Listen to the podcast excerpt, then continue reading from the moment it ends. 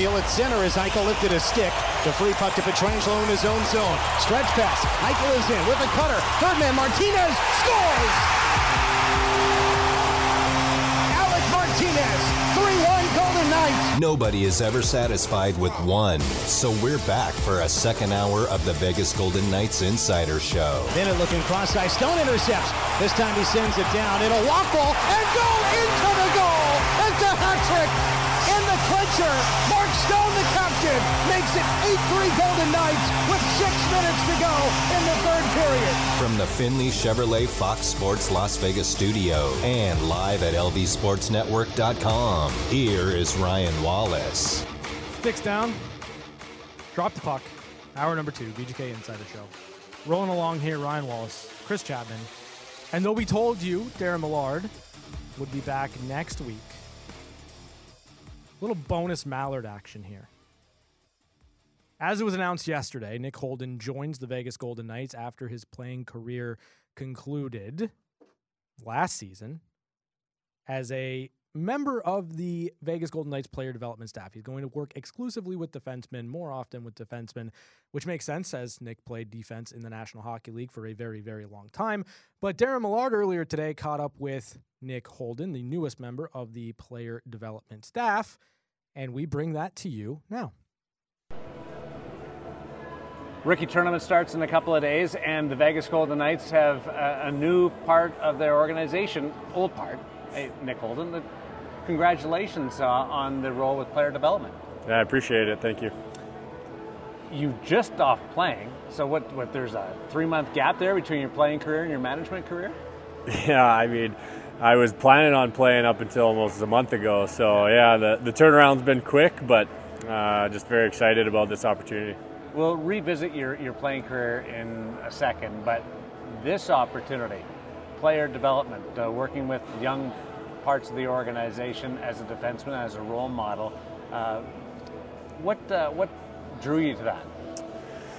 I just think uh, the last probably four four years, five years of my career, uh, there were always younger D-men in the organizations that I was in the last uh, two, Vegas and Ottawa, and um, I always really enjoyed when those guys would come and you'd kind of, not that you're trying to teach them your way, but just teach them good habits and things that would hopefully make them successful. And um, so I had talked to my wife about it the last couple years as we were still playing, just like if I could pick a right out of playing job that would keep me in hockey, this would kind of be it. And so uh, when Krim reached out to me, uh, I was pretty ex- excited about the opportunity.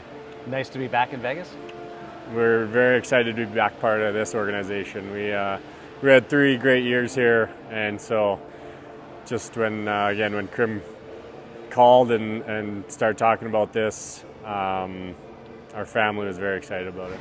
So it really does sound like you've been sort of on this path for a while that you were already doing the job just while you were still playing. yeah, I mean, in a sense. In a sense, I mean, obviously, as I was playing, I was still making sure I was taking care of my game yeah. and everything like that. But I had built a, a good routine that I felt I could help other guys, especially younger guys, that when you can have a good routine like that or good habits. Um, the, not that the game becomes easier, but it's it's definitely more manageable to handle your ups and downs and, and stuff like that. Do you want to coach? Uh, I have no aspiration of coaching. Really? Yeah, I, coaching now you gotta you're more involved in a player, and for me, my kids are all younger, and I want to be a big part of their lives. Uh, so maybe in 20 years, when everybody's moved on and they're adults and uh, I got more time on my hands maybe, but for now, um, this is a great role for me that I can be very involved with my family and they're my priority, but still get the opportunity to uh, be involved with a great organization and do something that I think I have uh, a good skill set for. What do you think the young player needs the most in today's game? from what you've seen? Um, like I said, it's just uh, it's not just now. I think it's always it's just good habits when you can find um, what works for you and you can bring that consistency because that's what every player is searching for and that's what brings longevity to, to somebody is, is if you can continue to play at, a, at an elite level over and over and over again. And so kind of just help young guys navigate all those types of little nuances and take away some of the things that um, might bring them stress mm-hmm. and, and, so I think it's that's a big thing for me is is making sure you got a good routine, good habit, and and you, you seem like a guy that was willing to do anything yep. for the team.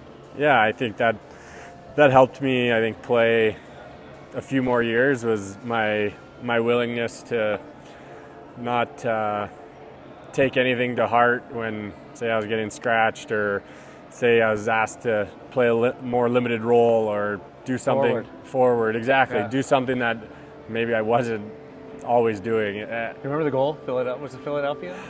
I don't. Even, I don't even know. I don't remember the goal, but wow, it was amazing. Yeah, but but one of those do anything type moments. Exactly. I, have always uh, said you don't want to just be a one-dimensional player because if that one dimension shuts down, then you have no role. And so, if you can adjust and and be there for whatever your team's needing, uh, I think that will help any player uh, be able to play longer.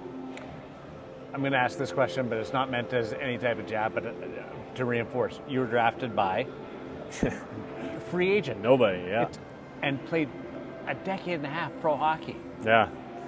Yeah, it was. Uh, it's a hell of a story, man. It was pretty, definitely blessed. I was uh, my probably 12 to 15. I didn't hockey wasn't really on my radar. I just played for fun, uh, and then started getting the passion back for it and stuff like that. When I was really young, I was I played kind of the top teams or whatever, and then I lost any interest in it, and then came back to it later on and yeah, I, I was very fortunate to have. Um, Do you remember what got your passion back? Yeah, I think uh, my my friends that I was in junior high, kind of hanging out with, they all were very passionate about hockey, and they all played rep hockey, and so I think I got back into it through them. And uh, my best friend, we got to play uh, midget midget double A, midget triple A. Um, junior A together, and so it was it was fun sharing that experience with him. And I think he, oh my buddy Owen, he, he was a big reason that um, we both pushed each other and um, got us back or got me back really loving the game. And I think too, it was. Uh, I never thought I was good enough to get to the next level, but I wanted to try. And so it was like I played a midget A, and then I got to midget double A, and then midget triple A, and then junior A, and then the Western you Hockey played League. midget single A. I did, yeah. So I was the year they switched all the ages, Yeah. and so I got three years of midget. So my first year midget, I played midget single A, Wow. and yeah, so it just that was the year that I started kind of yeah trying to get back into rep hockey and stuff Yeah. like that, and it just I kept hey let's see if I can get to the next level, and I got to the next level, and then you just continue to, to climb and stalled in the American Hockey League for a little bit for five years and uh, for a time thought maybe I'd be going to Europe uh, and then I was, had the opportunity to go to Colorado and um, Patrick Roy gave me my opportunity to, to stay in the NHL and didn't look back after that. Who's your first goal against? Uh, Braden Holtby uh, when I was with Colorado. Yeah. Good goal, clapper, or Great back goal. when they took great, great goal. Yeah? No, it was a. Uh, I think it was Landeskog walked around the net. I was on the left D, sneaking in kind of the backside, and he came around the net and just popped it out, and I went glove side on Holtby, and I just remember um, the excitement from myself, obviously scoring your first goal, but my my teammates were pretty excited for me. Uh, there was a guy there, uh, Nate Guenin. Me and him kind of made the team out of camp, where we maybe should have been in the minors, but we stuck around and and so he, I think he was on the ice with me at the time, and it was just like he was just as excited for me as it would have been for him scoring a goal. So I just remember, yeah, it was a pretty special moment. Do you have a memorable game, a memorable time? You know what? Uh, I have a ton of memorable moments, memorable times. I I remember my first game, your first goal, uh, first fight. I Who fought, against? I fought a couple guys, and that was it. Like Yeah. Miles Wood, it was uh, in New Jersey. I was playing for the Rangers, and I hit him into the their like bench turnbuckle thing, Yeah. and he dropped Oh. his gloves almost at the blue line and was chasing me down and started a melee and all this stuff. And so my brother gave me crap afterwards, just bugging me that I because I'd never been a, a big fighter, and uh, he was just laughing. He's like. You should have probably started throwing some punches right away. I was like, well, he was coming in fast, whatever. So, no, I, I think I was again.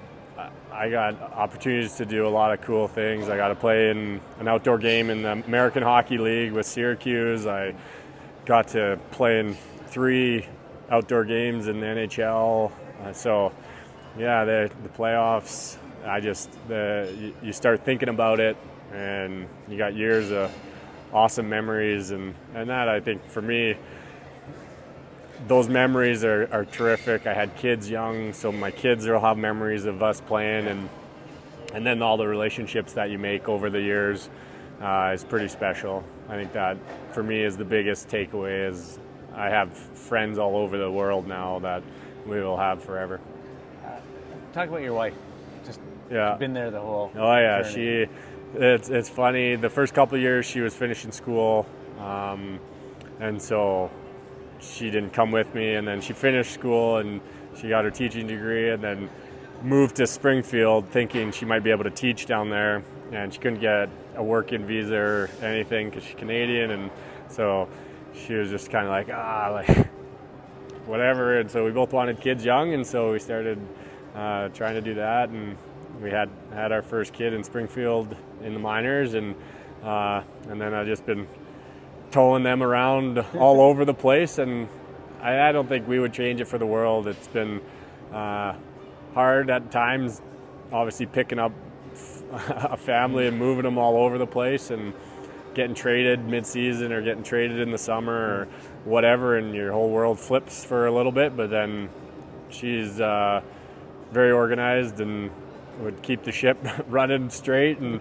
uh, we'd get to the new place and it made it easy for me to, f- to focus on hockey and um, I think we've made a pretty good team over the years so we're excited for the next part of the journey where we kind of start setting up back home and have that a little bit more of that stability, but still like it, the involvement with uh, with the Knights is going to be pretty awesome. You'll work with the younger part of the organization, uh, a little bit in Henderson, and your former teammate Ryan Craig is the head coach there. Yeah. I, Marshy's still going uh, with, with the Golden Knights. Played with you also Yeah. in the American League. That's Yeah, neat. it's it's funny when you get to a certain point where guys that you played with that was at close to the end of their career are starting to coach and Yeah. and stuff like that, and so you have friends in both sides of the game, and um, yeah, I I think it's one of those things where you when you play with a guy, there's just guys you know will do something with hockey after their career, and Krager was one of those guys. You knew he was gonna coach or some sort of leadership role in an organization, and so it's just great to see him get this opportunity here um, after having a, a great. I think it's what five years, six years as a third assistant or whatever with the Knights. So I think he was grateful for the opportunity that they gave him, and now he's. I know he's going to do great down in Henderson. So when Kelly talked to you, and you weren't going to play, take you how long did it take you to say yes? Y- You know what? It, it, it was an interesting process. The whole summer was interesting because going into last year, we thought maybe that was going to be our last year playing if we couldn't stay in Ottawa. We didn't want to move everybody again just for one year. And um, by the end of the year, my wife and my kids were like, no, like let's see if we can play again. And and so I was I still felt healthy. It felt like I could still play, and so I said okay. So I was training, and we were waiting to get to July 1st. Uh, Ottawa had said they weren't going to resign me, and so we got to July 1st, and there was nothing. Um, no teams. We had some teams before that kind of talking, and so we thought, okay, we might get something, and then there was nothing, and um, waiting, waiting, nothing, nothing, and then yeah, Krim and, and my agent had kind of talked a little bit, and then my agent just said, just give him a call and talk to him about it, and so I did that, and yeah, it was a uh, an interesting conversation at first. Just my plan was to still, if I could play, try, and if not, I yeah, it was an easy yes. But I I wanted to let him know that I was still mm-hmm. looking to play if I could, and then I think a week went by and there was still nothing really going on, and so it was an easy, quick call to him and saying, "Hey, like, let's get."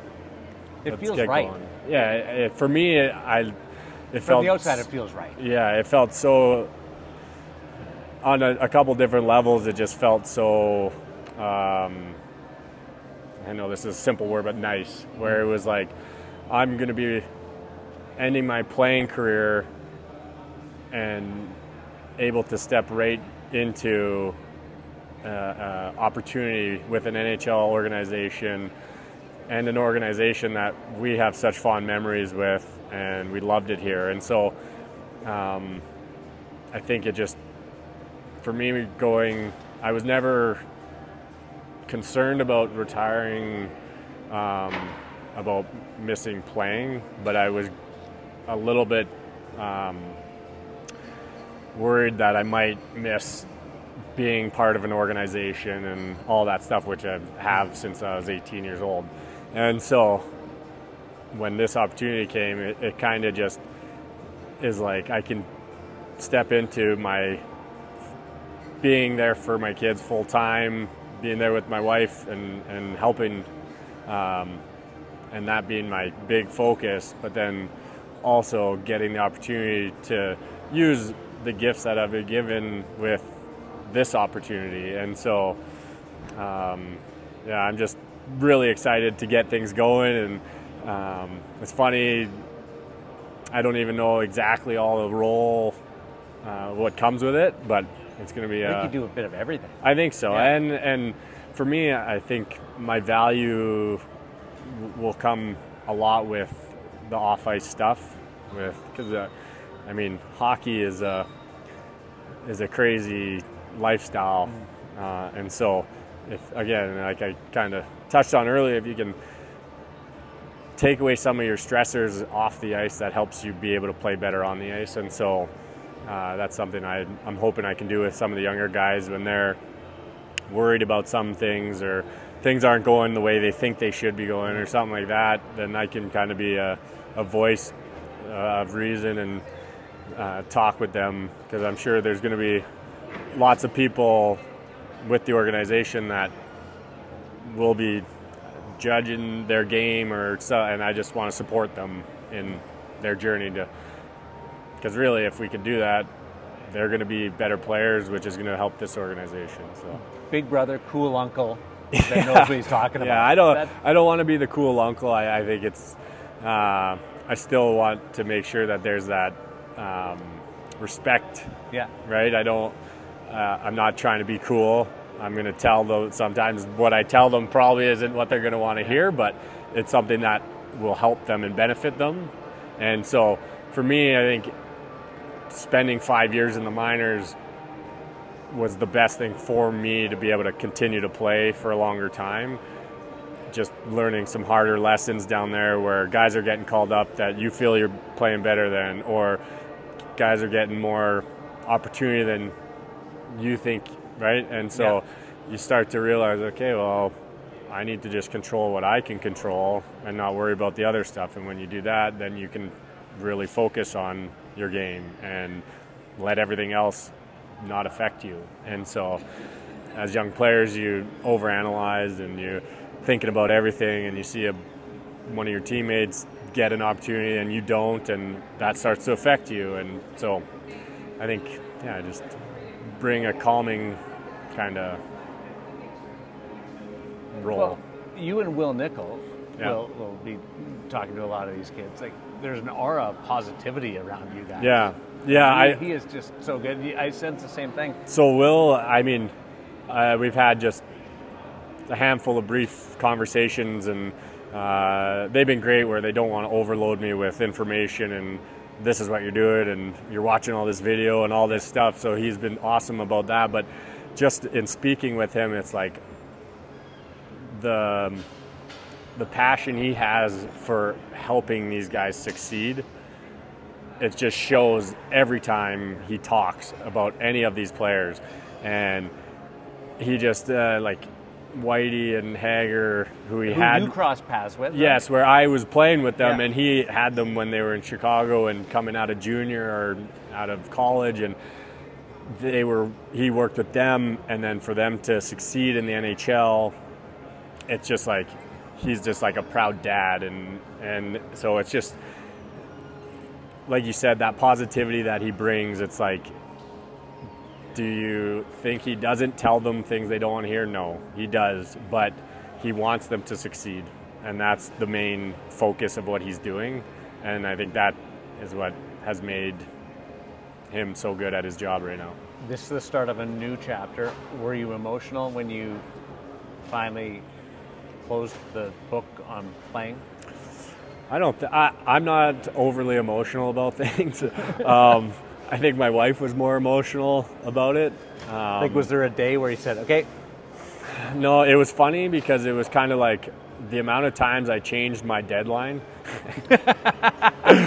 Because I was kind of like, men. That's what I we was kind of like, hey, okay, if I don't have anything by this time, okay, we're done. And that time came, and I was like, okay, if it doesn't by next weekend, we're done. and that would come, and then it was like, I would just keep calling. I'm like, is there anything? What are you hearing? And he's like, no, there's not really anything going on. And so it was just kind of, there wasn't a, a, a drop dead date that I was going to retire. And then again, when this opportunity came and uh, there was still nothing really cooking to for the playing side of it, I just said, I'm like, you know what? This year was going to be a bonus year if we could play. And I was perfectly fine both ways. If we could play, awesome. If we were done, I have had a terrific career and I've had a ton of fun playing and uh, I wouldn't trade getting traded and playing on all these different teams and all the cities we've lived in and all the people we've met. And it's just amazing um, again like the friendships we've made. When I ended up getting the job here and Kelly started telling some of the front office staff the amount of texts I was getting like we're hearing rumors. Is it true? Type of like we're so excited. That kind of stuff is like I, I just love that it wasn't just about the player like we made connections with the organizations. Yeah. and we did that pretty much everywhere we played. And so um, yeah it's uh, yeah i'm not emotional sorry back to your i'm not emotional about it. I had so much fun. I've been so blessed. And now i get to continue on uh, in a different uh, adventure. Know, in the media or fans will count down, okay, there's 10 misfits left. There's yeah six, five now. This is cool because now we've got one coming home. yeah you kind of Like it's the first one that's kind of, Yeah, you're the first I, I think I think uh, like Ego lives here, and Yeah. so he's been helping. Not, not as much on the actual like hockey side. He's been doing a lot with the foundation and. But, like, he never left, he alumni. just stayed. Yeah, he was always there, and so yeah, it's very cool that they see value in bringing alumni back to them. Um, and obviously, I'm the first one to do it, but uh, I wouldn't be surprised if in future years they start trying to get more guys to come back and be involved because um, to start they usually bring in great like big quality players and people maturity of the organization too. We're seven years now. Like we're guys are moving through their their lives. Absolutely, yeah. And I, I think the way that they've been trying to get to the ultimate goal, which they reached last year, mm-hmm. they had to make some hard decisions getting rid of guys that they loved or that are quality people, great hockey players, but they needed another piece. And to get that other piece, they had to give up a piece. And so it's just like, for me, it was cool that I get traded away from here. I go play two more years, and then as soon as I have any thought of maybe being done playing, they're asking me to come back, and um, and you know how much they want to win. They're not asking you to come back just because you played here. Yeah, they see. Yeah, they, see value, value, in it. Yeah, yeah, which is, uh, I guess, for me a little humbling. Where it's like, okay, well, they saw they see value in what I bring. Yeah and so yeah, it's kind of cool that they're they're wanting guys to come back. So, uh, congratulations! That's yeah. just really cool, and to see you come back and this weekend get your your hands dirty and your, your yeah. I'm, I'm just I'm very excited because obviously don't know exactly what it's all about, and so now I'm on the other side, and it'll be funny listening to to guys talk about or even what they talk about yeah. when they're watching and evaluating and stuff like that. I'll be sitting up there with them going, this is what you guys were saying about it. You guys are that, chirping. Cross your mind, oh yeah. yeah. I'll be like, well, I used to do that. Well, whoops. I wish someone would have told me I should have been doing that. So, uh, congratulations and have fun with it. Yeah, I appreciate it. Carlson left corner, centered, one timer, score! It's time for one timers. A quick look at news and notes from around the National Hockey League. Brought to you by Paul Padda Law. It's not about the injury, it's about the recovery. One timers brought to you by Paul Padda Law. It's not about the injury, it's about the recovery. And first up, I want to let you know that Fox Sports is the station of champions, and the Las Vegas Aces are set to start their title defense tonight, right here on Fox Sports Las Vegas. That's right. Tune in at 6:30 p.m.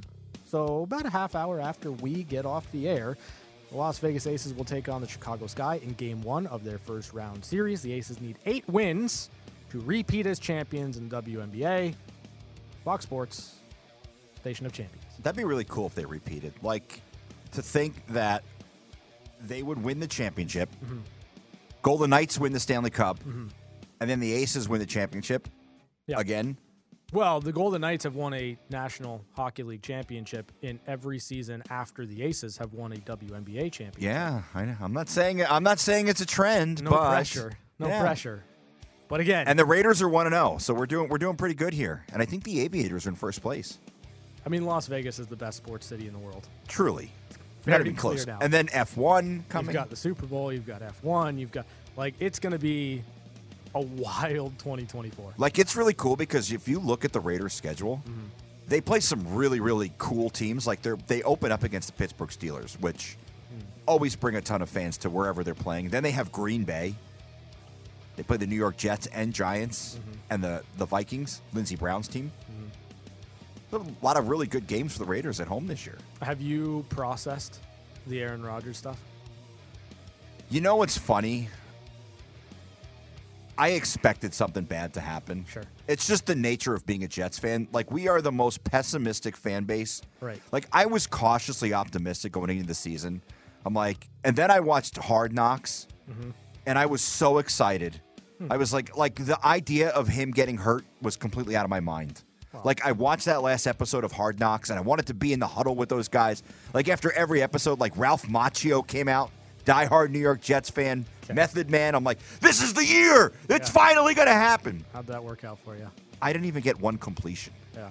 Not one completion. To be to be honest, like you were here. Yeah. I don't even think you saw him play at all. No. Well, Steve Cofield is also a New York Jets fan. Yeah. And he was driving home. And he did, he said, I didn't even get to see one play. Not one play. At least I saw him run out the tunnel. Yeah. I saw him get sacked. Yeah and then I saw him not get up.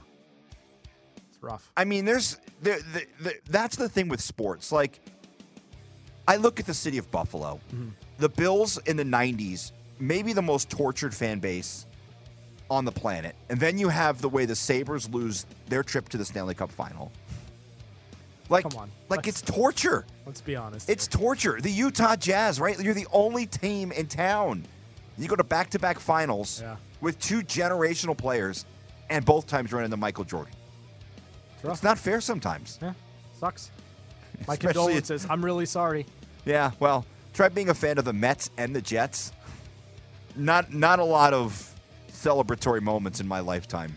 I've had some miserable years as a fan of sports. Yeah. But nothing, nothing like what you've had to endure. Like I don't have an NBA team because my NBA team moved. okay. They moved out of the state. So I'm no longer a Nets fan, but I grew up a New Jersey Nets fan, eternally crappy team. Mm-hmm. The only teams in my entire lifetime that have given me any pleasure are the New Jersey Devils. Okay. Three Stanley Cups. That wasn't that wasn't a nice watch either.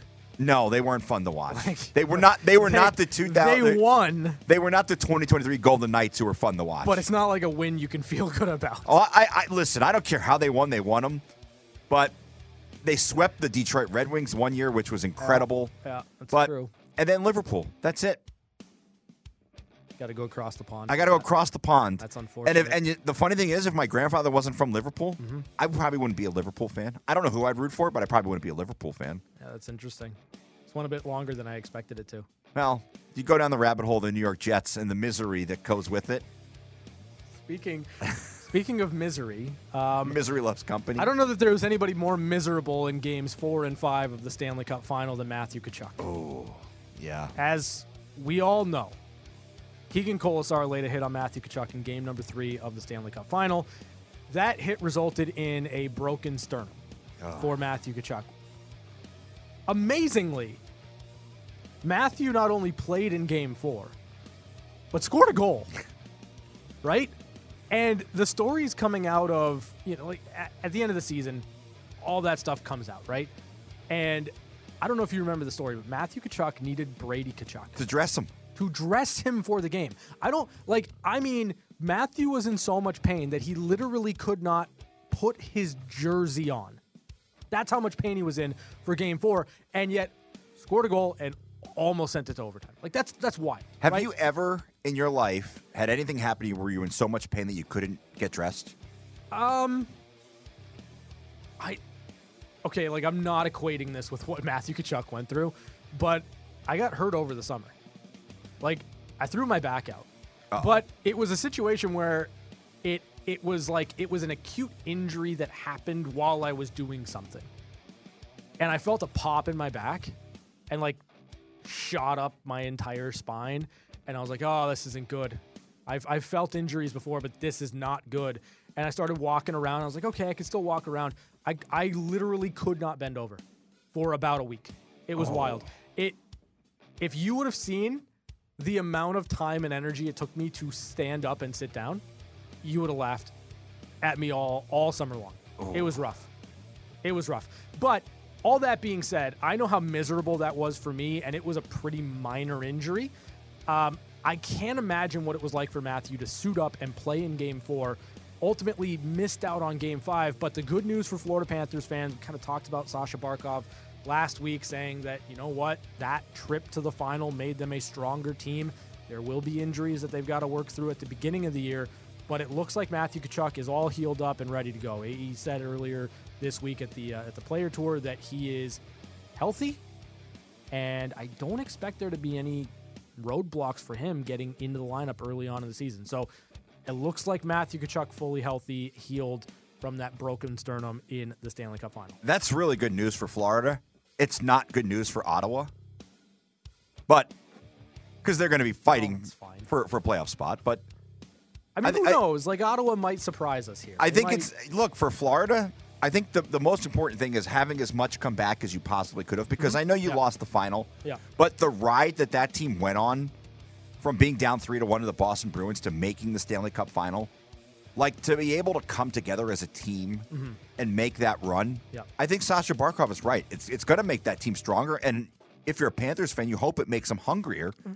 because nobody wants to go to the final and lose. What I think it does is it validates the way Paul Maurice wanted them to play, right? Because all year long it was a, a a give and take, a back and forth, where You know, the Florida Panthers were the fun run and gun team from a year prior that won the President's Trophy and scored 75,000 goals, but they couldn't keep the puck out of their own net.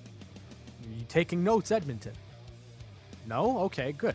Um, but Paul Maurice gets there, and over the course of the entire season, the reason that it, it, it came together all at, at the end is because one, they got healthy, but two, the lessons finally sank in. Yeah. Okay, you got to take care of your own zone.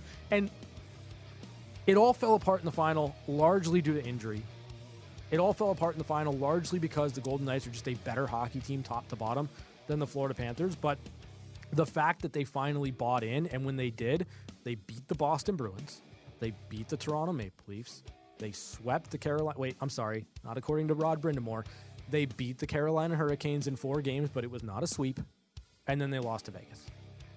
I mean, it's it's it's positive because that's what I think people maybe expected the year they won the President's Trophy. Yeah, yeah. But to be able to come back as the eighth seed and make that run, clearly that that team has a lot of talented hockey players.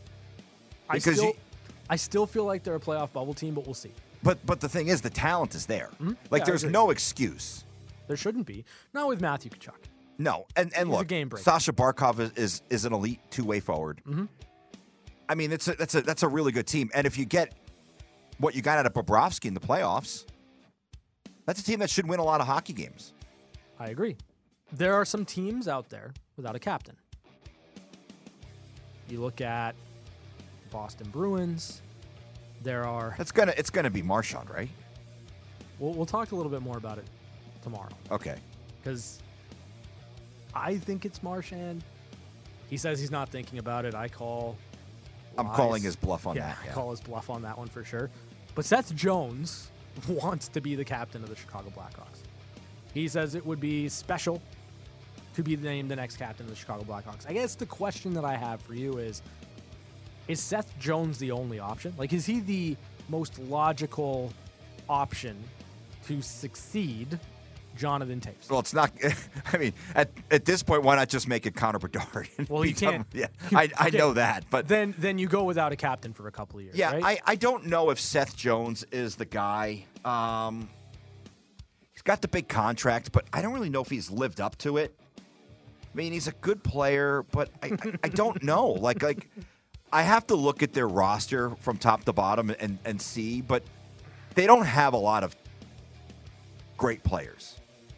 Um, I mean, that doesn't necessarily mean that your captain has to be a great player. This is fun watching you try to figure out what you want to say here. Well, they have Taylor Hall. he Cor- just got there. You're not going to make. Yeah, you're not going to make, him Corey captain. Perry the captain either. I don't know about that. Didn't he just get there that. too? Yeah, but that's different. That's a different scenario to me. Like you're talking about Corey Perry, a guy who's been around forever, a guy that doesn't take any guff on the ice. Like he's a rat, and we all know it, and we say it in the in sorry worm, and we all say it in, in a very endearing way. But like if you want a, a stopgap, right? If you want a guy that's just kind of there to be the leader and, and kind of show Connor Bedard how to do things and how to go about his business, I think Corey Perry makes a lot of sense. Again, if you want it to be Connor Bedard, if it, you know, three years down the road, whatever it is, and there's precedent there, because they named Jonathan Toews captain as the youngest captain in NHL history at the time, like 19 years old, we're, we're, we're going on precedent there. Like, I could see Corey Perry wearing C. I could see that being the way that you go, but you know, the fact of the matter is, if you don't go that direction, it's got to be Seth Jones, and you've got your captain for the next seven years. And at that point in time, Connor Bedard, mid 20s, that's when you do it. Would you make it Nick Foligno? He's been a captain before, like it kind of makes sense. Again, it, I guess it all kind of boils down to like how much added pressure you want to put on Connor Bedard at this point. Like, is one year enough, or does he need two seasons in the National Hockey League before you put the C on? Well, the problem is if you make it Seth Jones it's going to be a while. and you want it to be Connor Bedard, it's, I mean, unless you strip Seth Jones of being the captain in a year or two, I mean, you could trade him. Yeah. Like, I don't know who's taking the who contract. wants that contract. I don't know who's taking the contract, but you could trade him, I guess. Yeah, I, I think I think I go without a captain if I'm the Blackhawks, or I go stopgap. Corey Perry. Corey Or- Perry, yeah, you know what? I, I I could be sold on that. I know I initially said no, but I could be sold on Corey Perry. I'll take Corey Perry. I, I if I'm going stopgap, it's going to be Corey Perry. I don't think they're going stopgap. No, I think I think they're going Seth Jones. I think they're going to make that decision, and then they'll deal with whatever they have to deal with down the road. Yeah. That'll be interesting. Who do you put the A's on? Do you put an A on Foligno and, and Perry? Yeah, absolutely. Yeah. I- Okay. I, I mean, I, listen, it's it's taken me a long time to get here. I love Corey Perry. He's awesome. He's a he's a he's a he's a he's a fun guy to watch. Like, there's so many amazing memories, good and bad. I, I will still love the slap shot on the breakaway. Slap shot on the breakaway, the uh, the ejection in the in the outdoor game in Dallas. Yeah, wh- He's- what caused him to miss? It's like Aaron- his, it's like Aaron Rodgers. no, it's not. No, in, no. in a sim, in a way, in a way, it was very brief. Those big moments for those two players. Those are your one timers for today, Wednesday, September thirteenth. Catching up with Chapman is next. When the guy wouldn't stop talking, we had no choice but to give him his own segment. It's time for Catching Up with Chapman. All right, Ryan. You know, it's always weird when I do this segment on a show where I've been a, you know, key contributor, you know, Yeah. been the number two guy. So I always struggle to come up with topics when I'm doing Keeping Up with Chapman when it's just you and me or me and Darren. But Yeah. I mentioned that I got a puppy. You did. We we got a golden doodle, and it was weird because I, I it was the type of dog where I never would have expected to get a golden doodle. Mm-hmm. Like I wanted to get a Rhodesian Ridgeback. I don't even know what that is. It's it's a dog that used to hunt lions. oh, okay. But I live in a smaller apartment, Pretty so rugged then. yeah, short, really short hair. They're bred in Africa. Oh. That's where they originated from. But we ended up with a golden doodle. I was was not anticipating ever having a golden doodle, but I will say that it's the coolest dog. Like he looks like a little bear, Mhm. and we named him Kojiro, which um, not everyone follows me on Twitter. Not everyone has Twitter. I mentioned that. X, you mean? Whatever it is, I'll, I'll gonna- forever call it Twitter. It's gonna take a minute. I It's going to take forever. Yeah. But Kojiro was a Japanese samurai, really big folk hero in, in Japanese, you know, samurai history. Mm-hmm. Yeah. But I wanted to name him Gojira because I, I, I just think that Gojira, Godzilla, is, is a cool name, especially for a dog. Yeah. The thing is, we we we, end, we settled on Kojiro, but he is absolutely 100% Gojira. Like he is absolutely wild, out of control. Like at night, especially at night, he comes in from his walk. He doesn't want to go to bed. Yeah. He's out of control, flying all over the place.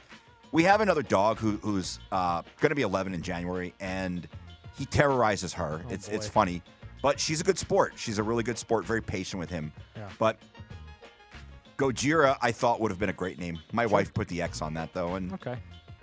a happy wife, happy life. Yes. So, but the funny thing is, my wife was not a dog person until we hmm. met. Oh, really?